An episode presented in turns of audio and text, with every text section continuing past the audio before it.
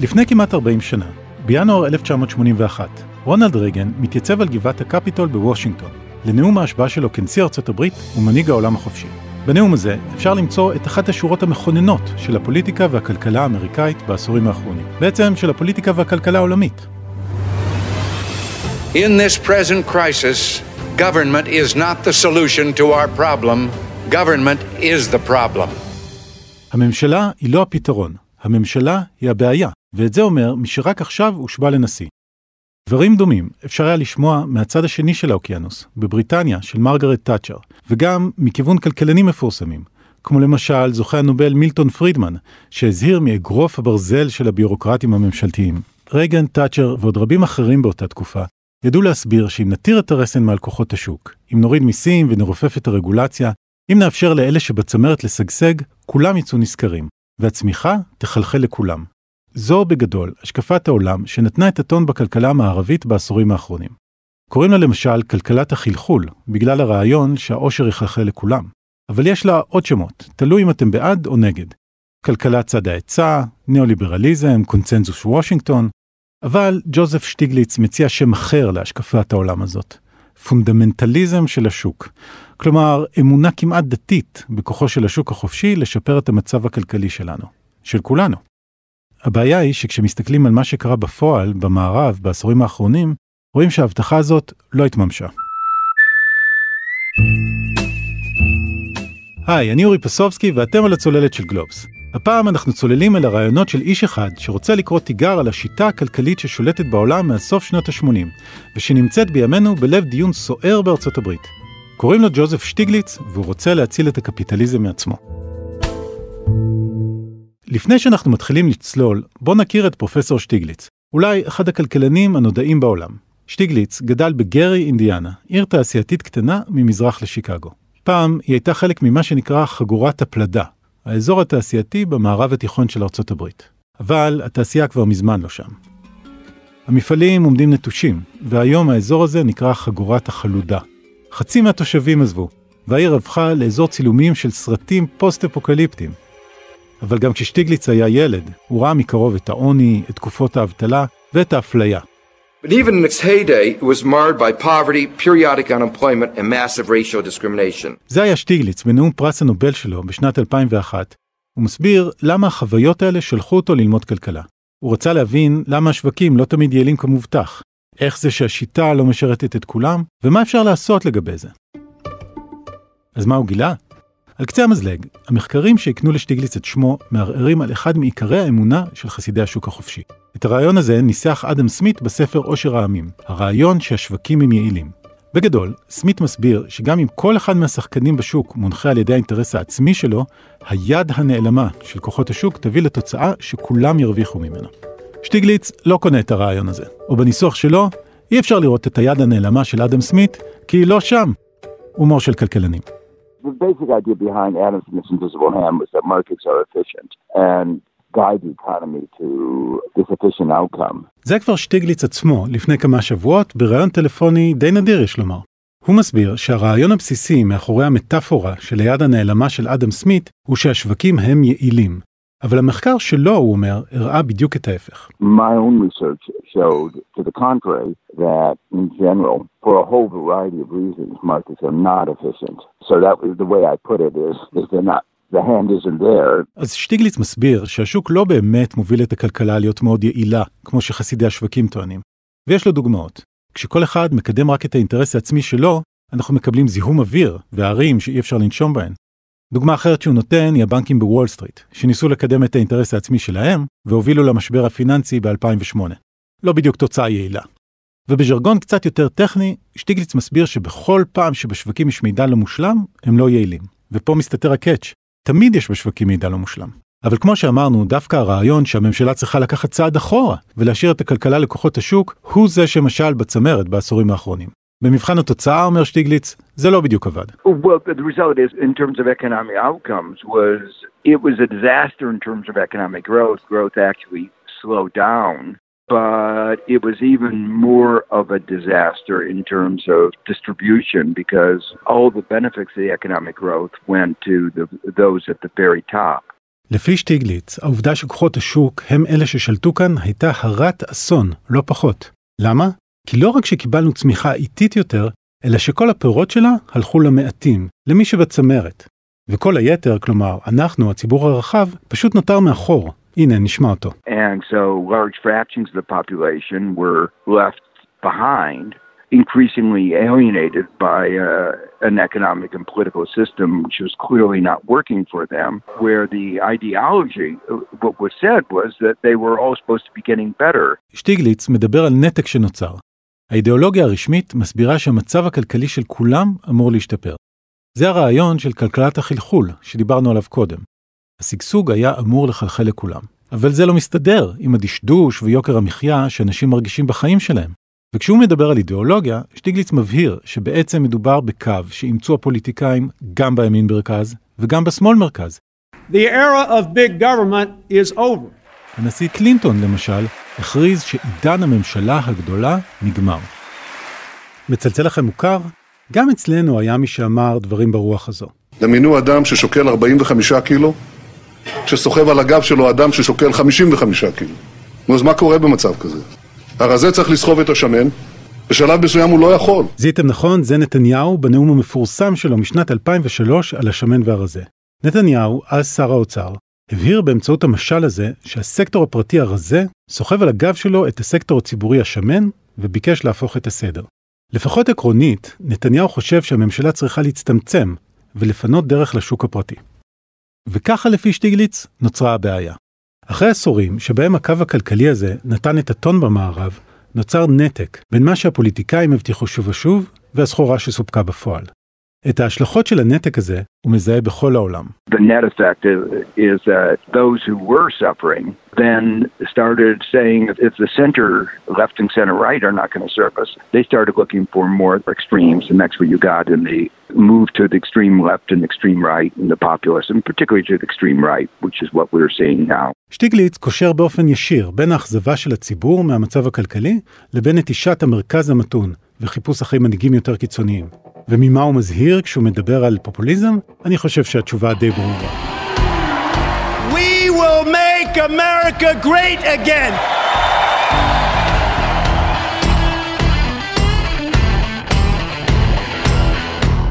אוקיי, אז בשלב הזה הבנו למה שטיגליץ לא תומך גדול בגרסה הנוכחית של הקפיטליזם. וזה גם השלב שיהיה מי שיקום ויגיד על מה הוא מתלונן בדיוק. מאז שטראמפ נבחר, הבורסות רושמות ביצועים יפים, האבטלה בארצות הברית בשפל, והמשק האמריקאי צומח. לא בקצב מזהיר, אבל צומח. אז מה רע? לשטיגליץ יש תשובה לא רעה.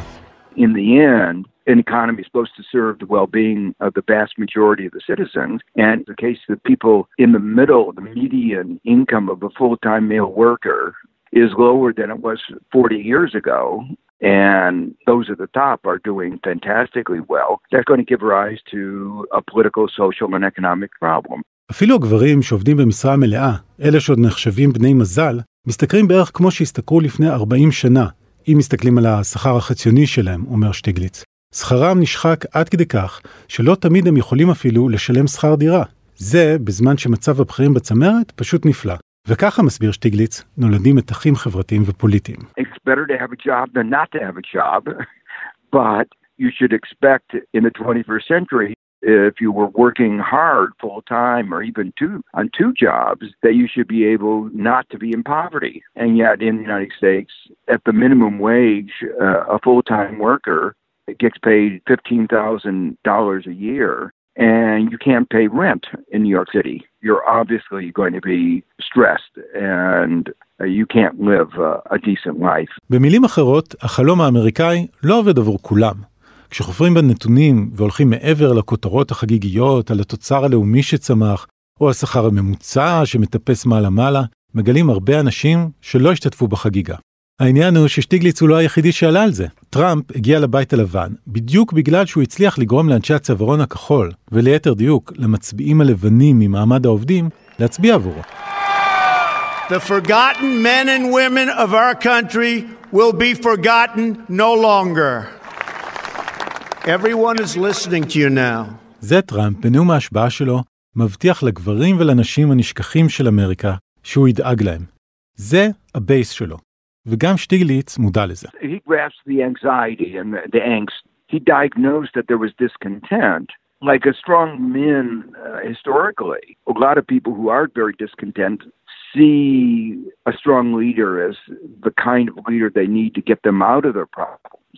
But of course, you need a strong leader who has a, a sense of, of a vision of where the economy, the society should be going. זה לא חדש, הוא מסביר. לאורך ההיסטוריה, כשאנשים מתוסכלים ממצבם, הם מחפשים מנהיג חזק, שיוכל לחלץ אותם ממצבם. אבל טראמפ, למי שעדיין לא הבין, הוא לא המנהיג החזק מהסוג ששטיגליץ היה רוצה לראות. כזה שיש לו חזון וגם יכולת. The problem is that they were not able to distinguish between a strong leader who was going to take advantage of them versus a strong leader who would actually help them. זה נכון, טראמפ אולי חזק, אומר לנו שטיגליץ, אבל יש לו גם רשימת תארים הרבה פחות מחמיאים לנשיא שלו. הוא גם פלגן ושקרן ומקדם אנטי-נאורות. Strong leader like Trump may be strong, but is divisive, uh, liar, um, uh, anti-enlightenment, anti all the things that have made countries actually strong, make and undermining the values, which are for a majority of Americans the values that define what it means to be American, and that's why it's so polarization right now in the United States. אז הפילוג שאפשר לראות בארצות הברית הוא בדיוק התוצאה של ארבעה עשורים של כלכלת החלחול שעליה מדבר שטיגליץ. שטיגליץ, שמלמד היום באוניברסיטת קולומביה בניו יורק, מכיר היטב את מעגלי הכוח של וושינגטון. הוא כיהן בתור היועץ הכלכלי הראשי בבית הלבן, באמצע שנות ה-90, במהלך כהונתו השנייה של ביל קלינטון כנשיא. בהמשך, הוא עבר לכהן בתור הכלכלן הראשי וסגן נשיא הבנק העולמי. אבל הוא פוטר משם בשנת 2000 בגלל הביקורת החריפה שלו על תוואי הגלובליזציה שמוביל הממשל. למי שזוכר, אלה היו ימי הפגנות הענק נגד הגלובליזציה. למשל, בעיר סיאטל, שהפכה לשדה קרב בשנת 99. שטיגליץ זכה אז לפרסום עולמי בתור מי ששבר את השורות. ובכלל, השנים שלו בלב הממסד התאפיינו במאבקים שלא תמיד הצליחו. בבית הלבן הוא התריע מפני הקלת הרגולציה על וול סטריט. הוא הפסיד במאבק הזה, ובדיעבד, באפיזודה הזאת אפשר למצוא את זרעי המשבר של 2008.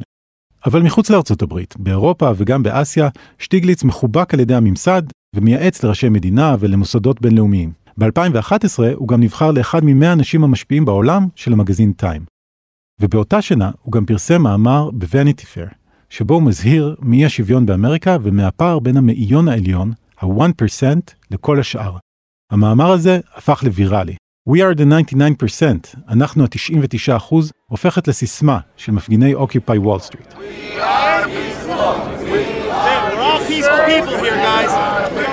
בדיעבד, אחרי המשבר הפיננסי והעלייה של טראמפ לשלטון, האזהרות של שטיגליץ נשמעות נבואיות. אני שואל אותו אם יש סיפוק בלהגיד, אמרתי לכם. והוא אומר שהיה מעדיף שיקשיבו לו. לתקן בדיעבד, הוא מסביר, זה הרבה יותר קשה. Because now we have a really serious problem with uh, people like Trump because we didn't deal with it at the time. We have a much worse problem to deal with if we had started dealing with the problems back 25 years ago.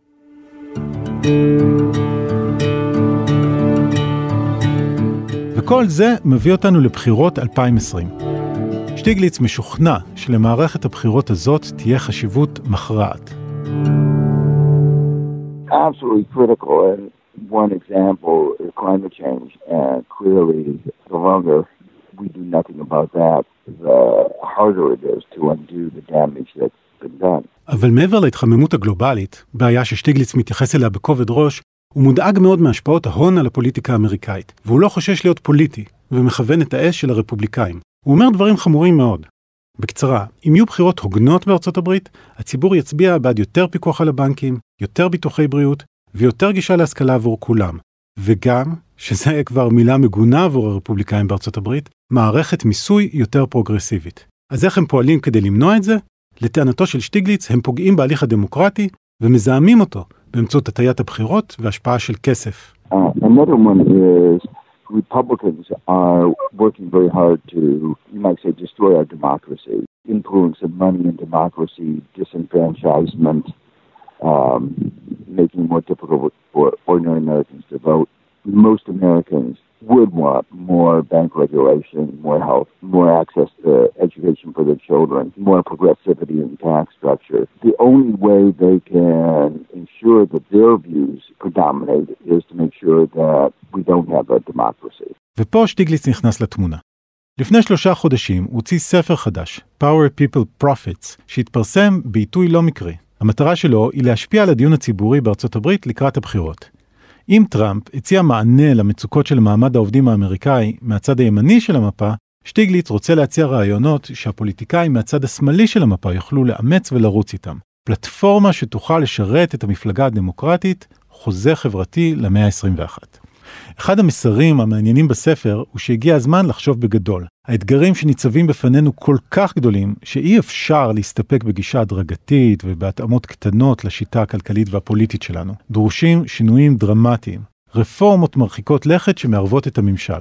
למשל, כאלו שמרסנות את הכוח של תאגידי הענק, כולל מונופולים דיגיטליים שכולנו מכירים, כמו פייסבוק או גוגל. When I say more radical, I'm saying we have to realize that the private sector, the market economy, has some real difficult problems in the United States and actually in Israel as well. Uh, you have market power, lack of competition, exploitation, rent seeking, and all of that has to be curbed. היעדר תחרות, ניצול, צבירת רנטות על ידי תאגידים, אלה בעיות שיש גם בארצות הברית וגם בישראל, אומר שטיגליץ, ואת כל זה חייבים לרסן. בחזון שלו, הממשלה צריכה לפקח יותר טוב על מה שהולך בשווקים, להתערב במקומות שהם לא עובדים טוב או שאין בהם מספיק תחרות, ולמספר קטן של שחקנים יש יותר מדי כוח, נגיד במערכת הפיננסית או בכלכלה הדיגיטלית. והוא אפילו מציע לבדוק את האפשרות לפעול כדי להגביל את הכוח של פייסבוק, למשל, להכריח אותה למכור את וואטסאפ ואינסטגרם.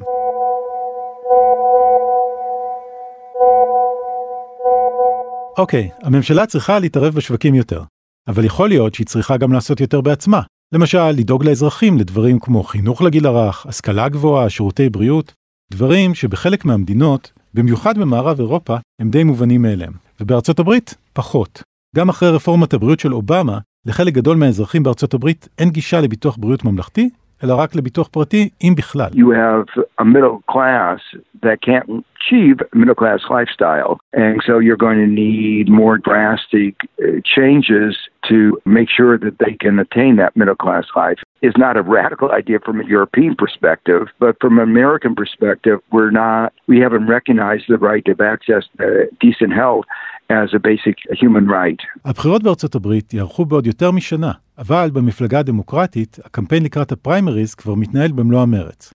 את ההצעות ששטיגליץ מדבר עליהן אפשר לזהות אצל לא מעט מהמתמודדים. It's time to break up these big companies so they don't have so much power over everyone else. And we are not paying our teachers their value. And our idea is to do what every other major country on earth is doing, and that is to guarantee health care to all people as a right, not a privilege. שמענו עכשיו את אליזבת וורן, קמאלה האריס ואת ברני סנדרס. שלושתם מתמודדים בפריימריז הדמוקרטיים. סנדרס, אגב, מגדיר את עצמו כסוציאליסט, או ליתר דיוק סוציאל דמוקרט, וזה מונח שמקפיץ הרבה אמריקאים. שטיגליץ, להבדיל, מתעקש שהוא בעצמו קפיטליסט, אבל הוא פשוט היה רוצה לראות קפיטליזם קצת אחר, קפיטליזם פרוגרסיבי. I wrote this book partly for the American audience. What I wanted for, I wanted to emphasize this balance between market and the state and civil society. את הספר הזה שטיגליץ כתב עבור האמריקאים. הוא רוצה להסביר להם את האיזון הדרוש בעיניו בין השווקים לממשלה, אבל הוא לא הולך נגד האמונה האמריקאית בקפיטליזם. So that's why I use the word progressive capitalism. Say it's still a market economy, it's not socialism. כן, סוציאליזם זו מילה גסה בארצות הברית, ושטיגליץ לא רוצה להיגרר לאופן שבו טראמפ למשל מציג את הדברים. Trump is trying to make a, a big deal that going back to Marx and you know socialism uh, like Venezuela and nothing could be further from the truth. טראמפ כמובן משתמש במקרה של כלכלת ונצואלה שקרסה כדי להזהיר את האמריקאים מסוציאליזם, אבל שטיגליץ מתעקש שהוא מדבר על כלכלת שוק. So it's very wedded to a market economy, but a market economy that actually serves citizens and in which the government is going to play an important role. כשאנשים מציעים לנקוט בצעדים שיצמצמו את אי השוויון, ואפילו אם הם כלכלנים מפורסמים כמו שטיגליץ, יש טיעון נגדי מוכר שכמעט תמיד עולה. מי שרוצה יותר שוויון צריך להבין שיש לזה מחיר. פחות צמיחה. יש כאן trade off, או לדאוג לחלוקה יותר הוגנת, או לדאוג לזה שהכלכלה תצמח. רוצים יותר שוויון? תסתפקו בפחות צמיחה. ככה ניסח את זה למשל ראש הממשלה בנימין נתניהו בוועידת ישראל לעסקים של גלובס בשנת 2011.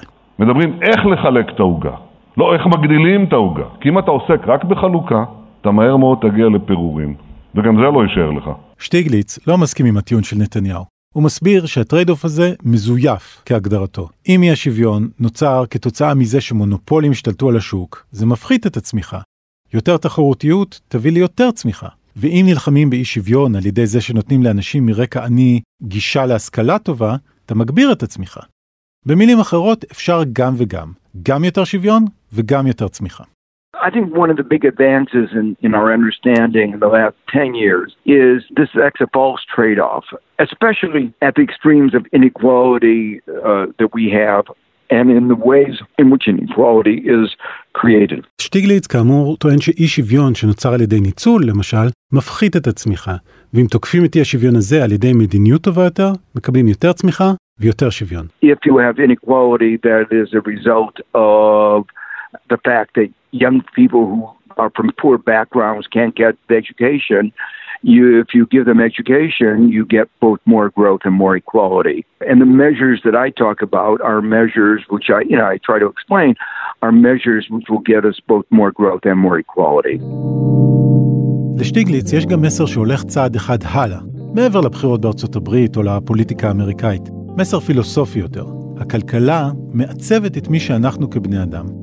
יש הבדל בין כלכלה שבה יש דגש על יצירת עושר, שחוגגת אנשים שהצליחו להגדיל את העוגה הלאומית, אנשים כמו מדענים, ממציאים או יזמים, לבין כלכלה שבה יש הרבה אנשים שעסוקים בלנסות ולתפוס חלק גדול יותר מהעוגה לעצמם, גם אם זה אומר לנצל אנשים אחרים בדרך. נגיד, כמו שקרה בוול סטריט, לפני המשבר הפיננסי.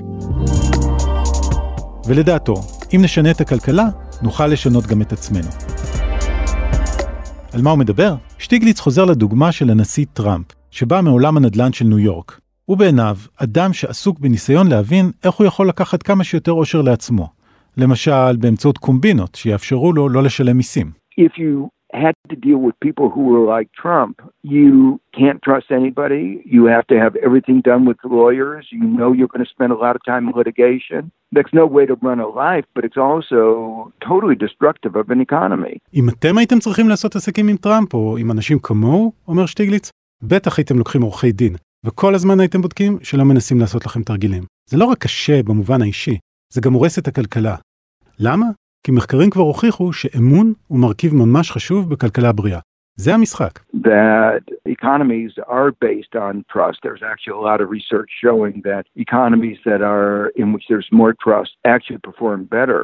So the irony is that this kind of of uh, restructuring of personalities, if you want, or uh, identity to be less trustful and more mistrustful, is going to result in a, actually a poor poor performing society and economy.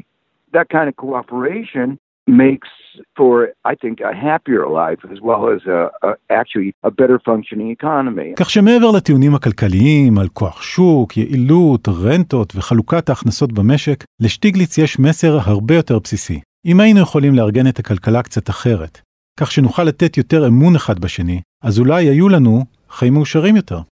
תחשבו על זה. עד כאן עוד פרק של הצוללת. אתם מוזמנות ומוזמנים לעקוב אחרינו באתר גלובס ובאפליקציות הפודקאסטים השונות, ואפשר גם בספוטיפיי. אם אהבתם את הפרק, סמנו subscribe או follow ודרגו אותנו גבוה באפל פודקאסט. תודה לעורך הפודקאסטים רון טוביה, אני אורי פסובסקי, ניפגש בפעם הבאה, ביי.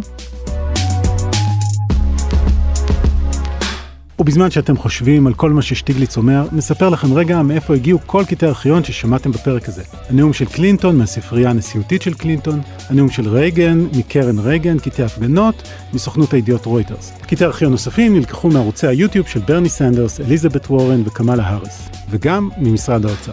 ועכשיו, הפעם באמת, להתראות.